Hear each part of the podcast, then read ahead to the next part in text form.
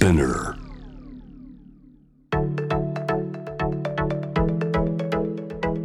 伊藤忠 Dear Life, Dear Future Brought to you by 伊藤忠 SDGs スタジオ私シェリーが伊藤忠 SDGs スタジオから公開収録でお送りしています Dear Life, Dear Future 今回も引き続き俳優の山中重太郎さんをお迎えしてお話を伺っていきます。改めてよろしくお願いします。お願いします。なんか、はい。じゅうちゃんが私に聞きたいということがあるみたいなんですけども、何ですか、のー僕洋服が大好きで私服もすごく好きですしなんかあの、ミルクってグループの、まあ、衣装とかもあのデザインさせていただいたりとかしてるんですけども、うんうん。なんかファッションと絡めてなんていうのファッションと SDGs でなんか取り組んでることみたいなのってあったりするのかなっていう。ああ個人的にですか？個人的にとか。確かにそうですね。私はその、まあ、ファッションに限らずなんですけど、はい。なるべくゴミを出したくないっていうのがあるので服って本当にもうあるじゃないですかやっぱり。こうね。絶対可愛いめっちゃいいと思って買ったけど全然着る機会ないみたあいな ね。とか、はいはい。うん、あと私はまあ最近妊娠出産とかの時期で体の形が変わったりとか、はいはいはなんかそういうことでどうしてもその回転が服が変わったりとか使う服が変わったりするので使わなくなった服をどうするかっていうのをすごくいつも悩んでるんですけどね。私はだいたいなるべくこまめに、うん。こうクローゼットの中のこう使ってないものたちを全部一回集めて、はいはい。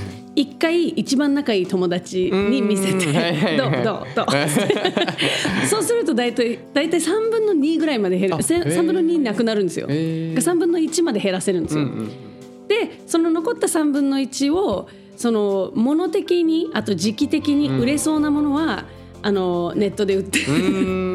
でちょっとこれは誰も欲しがらないなっていうものは、えー、と昔 H&M とかそういうところにはいはい。持ってったり、あと今ねあの区の施設、はい。その児童館とかそういうところに洋服を集めてる箱みたいなのがあってそこに出したりえー。してますね。ほど。着れるものは、どうしてる？僕もあの後輩にあげたりとかもします後輩とかがいるとし、ね。まあでも売ることもあります確かに、うんうんはい、あの僕はでも結構おそらくですけどファンの皆さんは分かってくれると思うんですけど物持ちが多分いい方なんですへよえ。ああそうなんだ。で結構同じ服同じ服というかあの長く着るタイプなので、うんうん。長くできるだけ着るって努力はしてますねでもそれがすごい大事よね。そうですかうね、ん。なんか私も本当20代10代20代こうファストファッショうンをん今っぽいものをなるべく安くっていう買い方をずっとしてうんであのだからってすごいあのファッショニスタじゃないからそんな回転もいいわけじゃないんだけどでもでもやっぱりこう例えばちょっとこうなんだろうな伸びるのが早かったりとかうんすぐこうなんかちょっとこうだらしない感じになっちゃったりする当時のものは多かったのでそのそういうものの買い方からあの今じゅうちゃんが言ってた、うん。これは長く使えそうだなうんみたいなこれ一回買って何回洗っても丈夫そうだなみたいなのとか。結構大事ですねね。なんかそういう見方にやっぱり変わってきたのは多分このあの SDGs とかそういうことを知って意識してかなとは思いますね。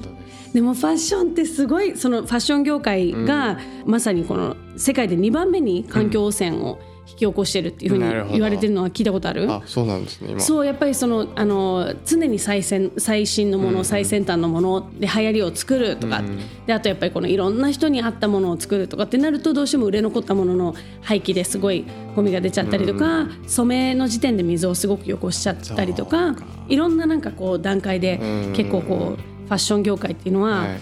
環境にちょっと良くない爪痕を残してしまってるっていうのがあるんですけど。うんなんかそうなるとあの衣装デザインとかで作る側じゃないですか,、それもすごい貴重な経験だなと思うんですけど、はい。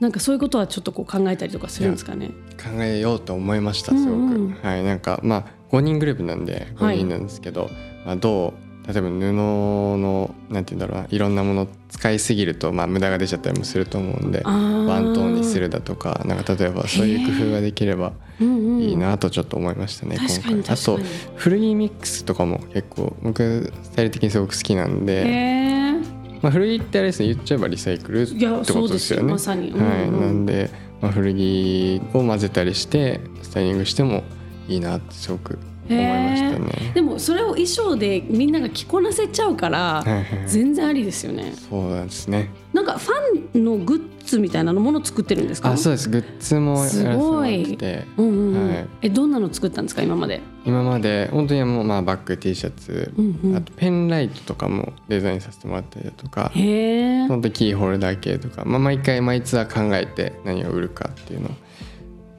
やってます。毎回じゃあ何かしらこう生み出してるんだ。そうですね。へ何かしらを考えてます。えへえ。あの評判はどうですか？評判いい？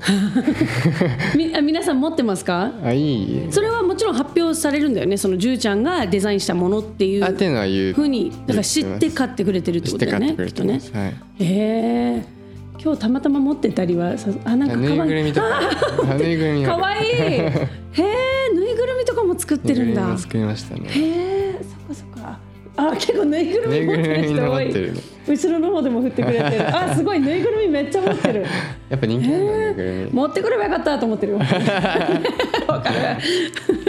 そうかそうか。じゃあそういうふうにこう毎回こうあのファンの人も喜んでくれる、でもなんかなるべくこう無駄が出ないようなものを考えてるんだ、考えます。へえ、でも面白いね。そうやってこうあの俳優業とか歌とか以外にも、い、ろんなこと経験できるっていうのはすごい貴重だね。ありがたいですね、んうんうん。デザインなんかすると全く思ってなかったので、へえ、まあ、絵とかも全然勉強したこともなくて、うん、あの本当に独学でというか、そうなんだ。はい。徐々にうまうまいっていうかまあなんとか形にはなってきてますけど、はい、うん。うんへえじゃあ楽しみだねこれからいろいろ。もっともっと。どんどん。もっともっと一人でできるようになったらいいなと思ってますね。なんかスタイリストさんいなくてもできちゃうぐらいのそうか。例えばですけど。本当だね、は今多分裏でスタイリストさんビクビクして切られるの。確かに。確かに。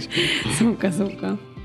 あの番組では心が豊かになる自己肯定感が上がる取り組み「ハッシュタグセルフリスペクト」というのを募集してるんですけどもあのじゅうちゃんはどんなセルフリスペクトがありますか、そうですね。まあこの時代本当に SNS が大事だと思ってて、うんうん。本当に常に SNS を動かしてないと気が気じゃないんですけどあそうなんだ。そういうのを忘れてうん。好きなことをする時間、へえ待ってまずじゃあ SNS は結構すごい頑張ってるんだ。そうですねインスタグライムンスタ。TikTok もグループのがあるんですけど、はいはい。毎一応僕が担当で毎日毎日投稿して毎日？毎日投稿して大変。まあ、そうですねあと、まあ、個人のファンクラブだったりだとかっていうのがあるんですけど。そうかそうか。ファンクラブは何をするんですか？なんかこうあそれはもう本当にあのラフな感じです、うんうん個人のファンクラブとグループのファンクラブってあるんですけど、そうか、は本当に素が素を上げたりって感じなんですけどフへー。ァンクラブだったら。そうですね。なんかゲームゲームも好きなんでゲームしたりだとか、サッカー見て時間を忘れて過ごす休日とかが一番リフレッシュできますね僕は。へえ、はい。そのまあ言ったらデジタルデトックスみたいなはいはいはい。時間をあえて取って、そうですね。それはちょっと予告していくの？SNS で今から僕えそれ言はってないよね。ごめん。ごめん。ごめん。言うわこそういう時間取ってるみたいよじいちゃんねえちょっと短くしてほしいね。言うね。そうか。じゃあそのじゃあ今日は休みですとかってなった時は、あの一番の過ごし方は何ですか、うん本当に言いたくもないんですけど、あの まあちょっとゆっくり昼ぐらいに起きて、はいはいはい。まずゲームします。で、まあ、ちょっと料理作ろうかなってこれうんうん。料理パスタバーッと作って、うん。でちょっとゆっくり過ごしてまたゲームします。はいはいはいでサッカーの見てないそのアーカイブがあったら見ます。うんでゲームします、はいはいはい。寝ます。もう最悪な生活だよいいよ。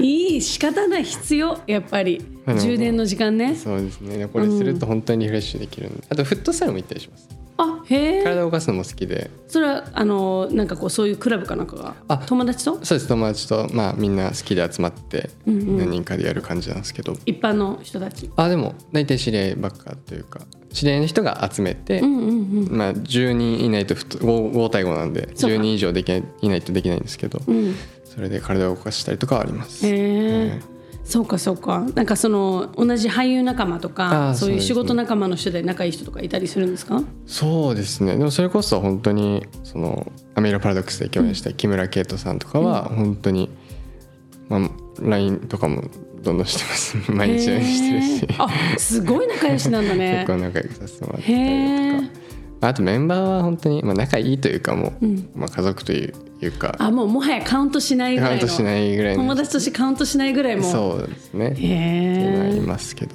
うーん。じゃあもうそのそういうふうにこう人と接してあのリフレッシュする時間と、まあ、自分一人でもゲームと料理とそうですね。にあとサッカーに没頭する時間と。時間と。っうーん。て感じですかね。そうなんだ。逆にシェリーさんどんなことするんですか？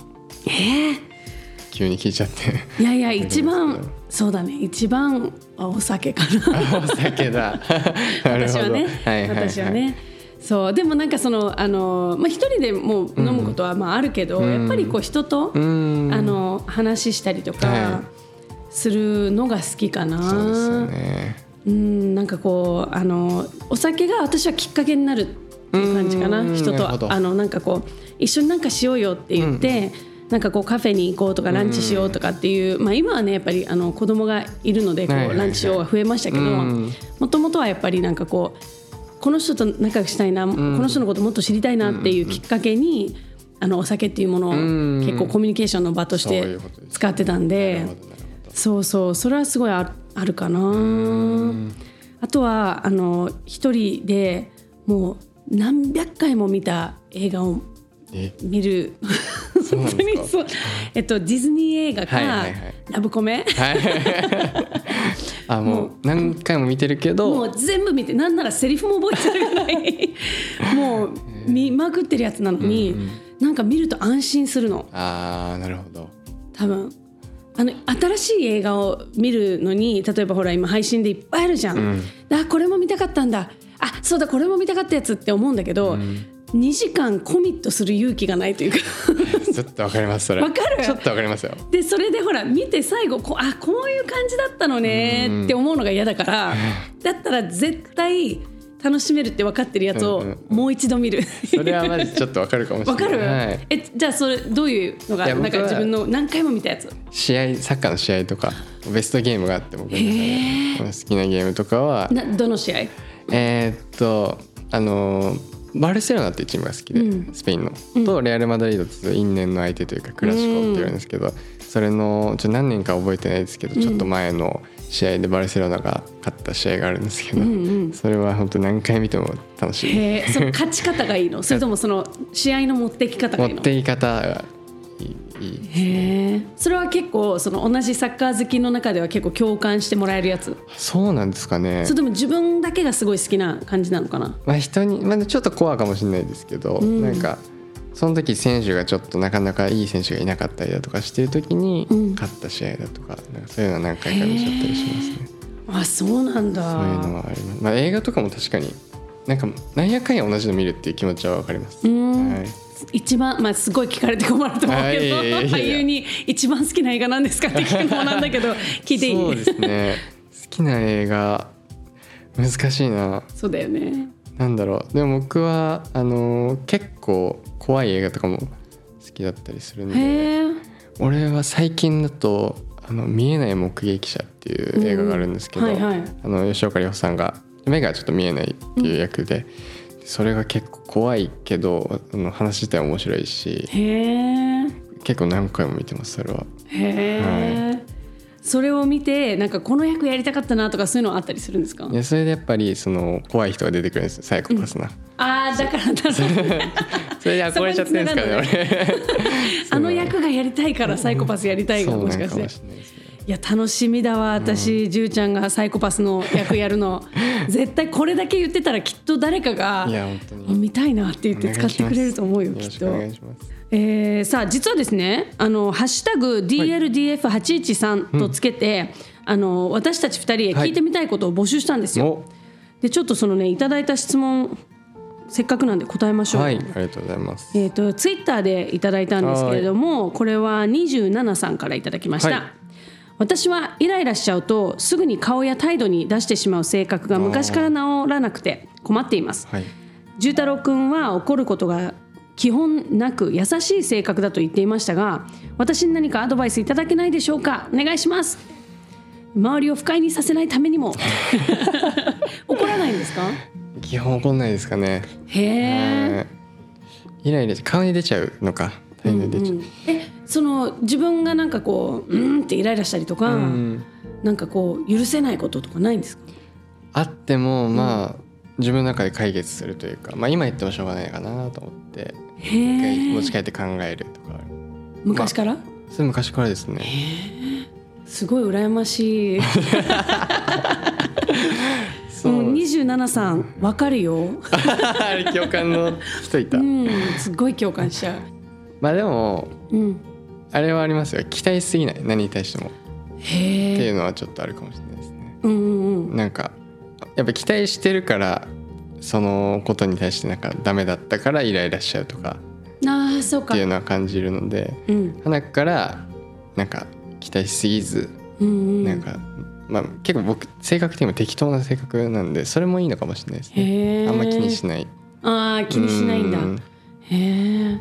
ていうのはある期待しすぎちゃうからちょっとこうイライラしちゃうのかな。とかうん。そういうそうなんですかね。でもあるかもね。うん。うんうんうん。ね例えばじゃあこの人がなんでできないのって思ったとしても、まあそこは期待しすぎず優しく教えてあげるとか。っていうことなんですかね。なるほどね。そうか。仕方がないって思ってあげたりとか。うん。いや難しい。かもいいかも。いや難しいけどでもでもそういうふうに言われるとまあその通りだなって思っちゃう。うんちょっとじゃあもう一ついいですか？はいツイッターからこれも鈴太郎さんからいただきました、はじゅうくんこんばんは。こんばんは。私はあまり自分に自信が持てずいつも周りと比べてしまいます。お二人ともそんな経験はありますか？これは共感できます。おそうなんだ、はい。自信はないタイプで。周りと比べるのも確かにわかりますけど、うんうん。まあでも僕はどっちかっていうと乗り越えられたというか、うん。本当になんか自信持てないのは分かるんですけどやっぱそこは自分磨きをして持つしかないなとは思いますけどね、なるほどね。どうですか？どうですか？逃げたね今すぐ。自分の答えからさっと逃げて私にどうですか？って聞いたね。えー、そうだな。私はえっと一つやっぱりこう年齢が上がるとはい。人と比べなくなるっていうのはあるかな、うん。それはもしかしたら年齢とともに自信がついてきたのかもしれないし、はいはいはい年齢とともに自分がやりたいこととか目指してるものとかが明確になってくるから、うん。そうじゃない人と比べてもしょうがないことがすごく分かってきたというかなんか特にあの10代20代の時、はい。20代前半ぐらいまでは、ざっくり例えばこの業界もざっくり全員ライバルみたいな。なんかどこに自分が進むかわからないから、はい。どっかで目を出したいどっかで、うんうん。あの自分のちゃんと存在をあの居場所を作りたいみたいなところで、居場所しっかり持ってる人たちが羨ましいし、あーなんかどうしたらいいか分かんないみたいなので変に比べたりはすごいあったけど、多分なんかこう徐々に徐々にあの自分はこういう考えだからこういうふうにしたいここに進みたい、こういう生き方がしたいっていうのが見えてくると、あこの人すごいなってこの同じ世界でも別の戦い方をしてる人を見た時に前だったらなんでその戦い方で勝てんの？みたいな 思ってたけどはいあすごいなこの戦い方もあったんだみたいなうん見方になってきたかな。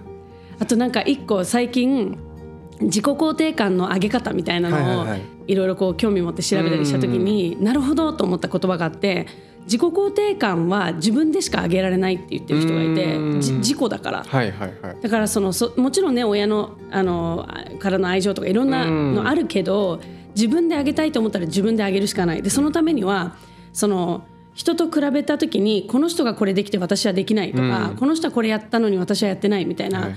ことになっちゃうけど、そうじゃなくて自分の後ろ振り向いてやってきたことを数えればいいんだって。乗り越えたことん。嫌だったこと辛かったこと全員絶対その誰でも嫌な思いってしてて、うんその嫌な思いを乗り越えて今自分があるっていうことを考えるとそれだけですごい自信になるって言っててなるほどと思ってあえてネガティブなことを振り返ることによってうん。それが自分の自信になるってすごいいいなと思って。なんか誰にでもできそうじゃんそうですね。なんか自分のいいとこ数えるとか難しいけど。ね。ネガティブを振り返ってそれをこう乗り越えたっていう自信。なんであんなに気にしてたんだろうとか思いますもんね。うん。意外と。そうそうそう終わるとうんね終わると。うん。だからそういうのを振り返るのいいかもしれないですね。ね。確かに。素敵な答えだな、ね。え鈴太郎さん参考になりましたでしょうか？ありがとうございます。ありがとうございます。じゃああのちょっと最後になってしまうんですけれども、SDGs が掲げている17の目標は、え2030年までの達成を目標としているんですけれども、2030年、うんどんな社会になっててほしいですか？そうですね本当にあのみんな幸せになってほしいって気持ちはあるんですけども、なんて言うんだろうミルクというグループが国民的アイドルになりはいはい。幸せを届けれてたらいいなと思ってますああなるほどね。それはすごく感じまうん素敵素敵。すはいうん自分のグループが人に幸せを与えられたら一番いいですよね。そうですね、うんうん。それまで僕らも頑張りますそうか2030年は何歳になってますか？え今2023ですよね、うん。7年後なんでん 28? そうか。もう国民的になってないと困る？困る年ですね。28にはもう国民的になってたい。もう誰誰全員知ってないと。へえいいねいいねね、はい。もうでもそのぐらいの今やっぱり気持ちでねやってるわけだから絶対つながると思います。ありがとうございます。いやすごい楽しかったです本当に。いやこちらこそです。ありがとうございました。公開収録でお送りしてきた Dear Life Dear Future 今夜のゲストは俳優の山中重太郎さんでした。ありがとうございました。ありがとうございました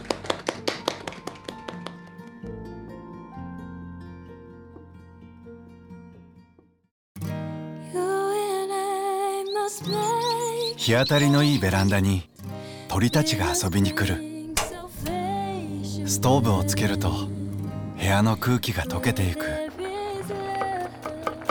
台所からは朝ごはんを支度する音が聞こえる。雪が好きな犬が散歩に行きたいと泣いている。近所の子供たちが学校に向かう。生活がまた動き出す。心地よく暮らす日々の中でこの星の問題を考えていきたいから。Dear Life 私たちは生活のもっとそばで商いを続けていく。暮らす愛する商いする。伊藤忠商事。伊藤忠 SDGs スタジオに子どものための新しい遊び場が誕生しました。その名もキッズパーク。壁に耳を当てると聞いたことのない動物の声が聞こえたり初めて見る廃材でオリジナルのアートが作れたり。子どもたちの発想を刺激しながら自然と SDGs に出会える場所を目指しました。難しいことは考えずまずは思いっきり遊びに来てください。青山の伊藤忠 SDGs スタジオキッズパーク。入場無料。事前予約制です。詳しくはホームページで。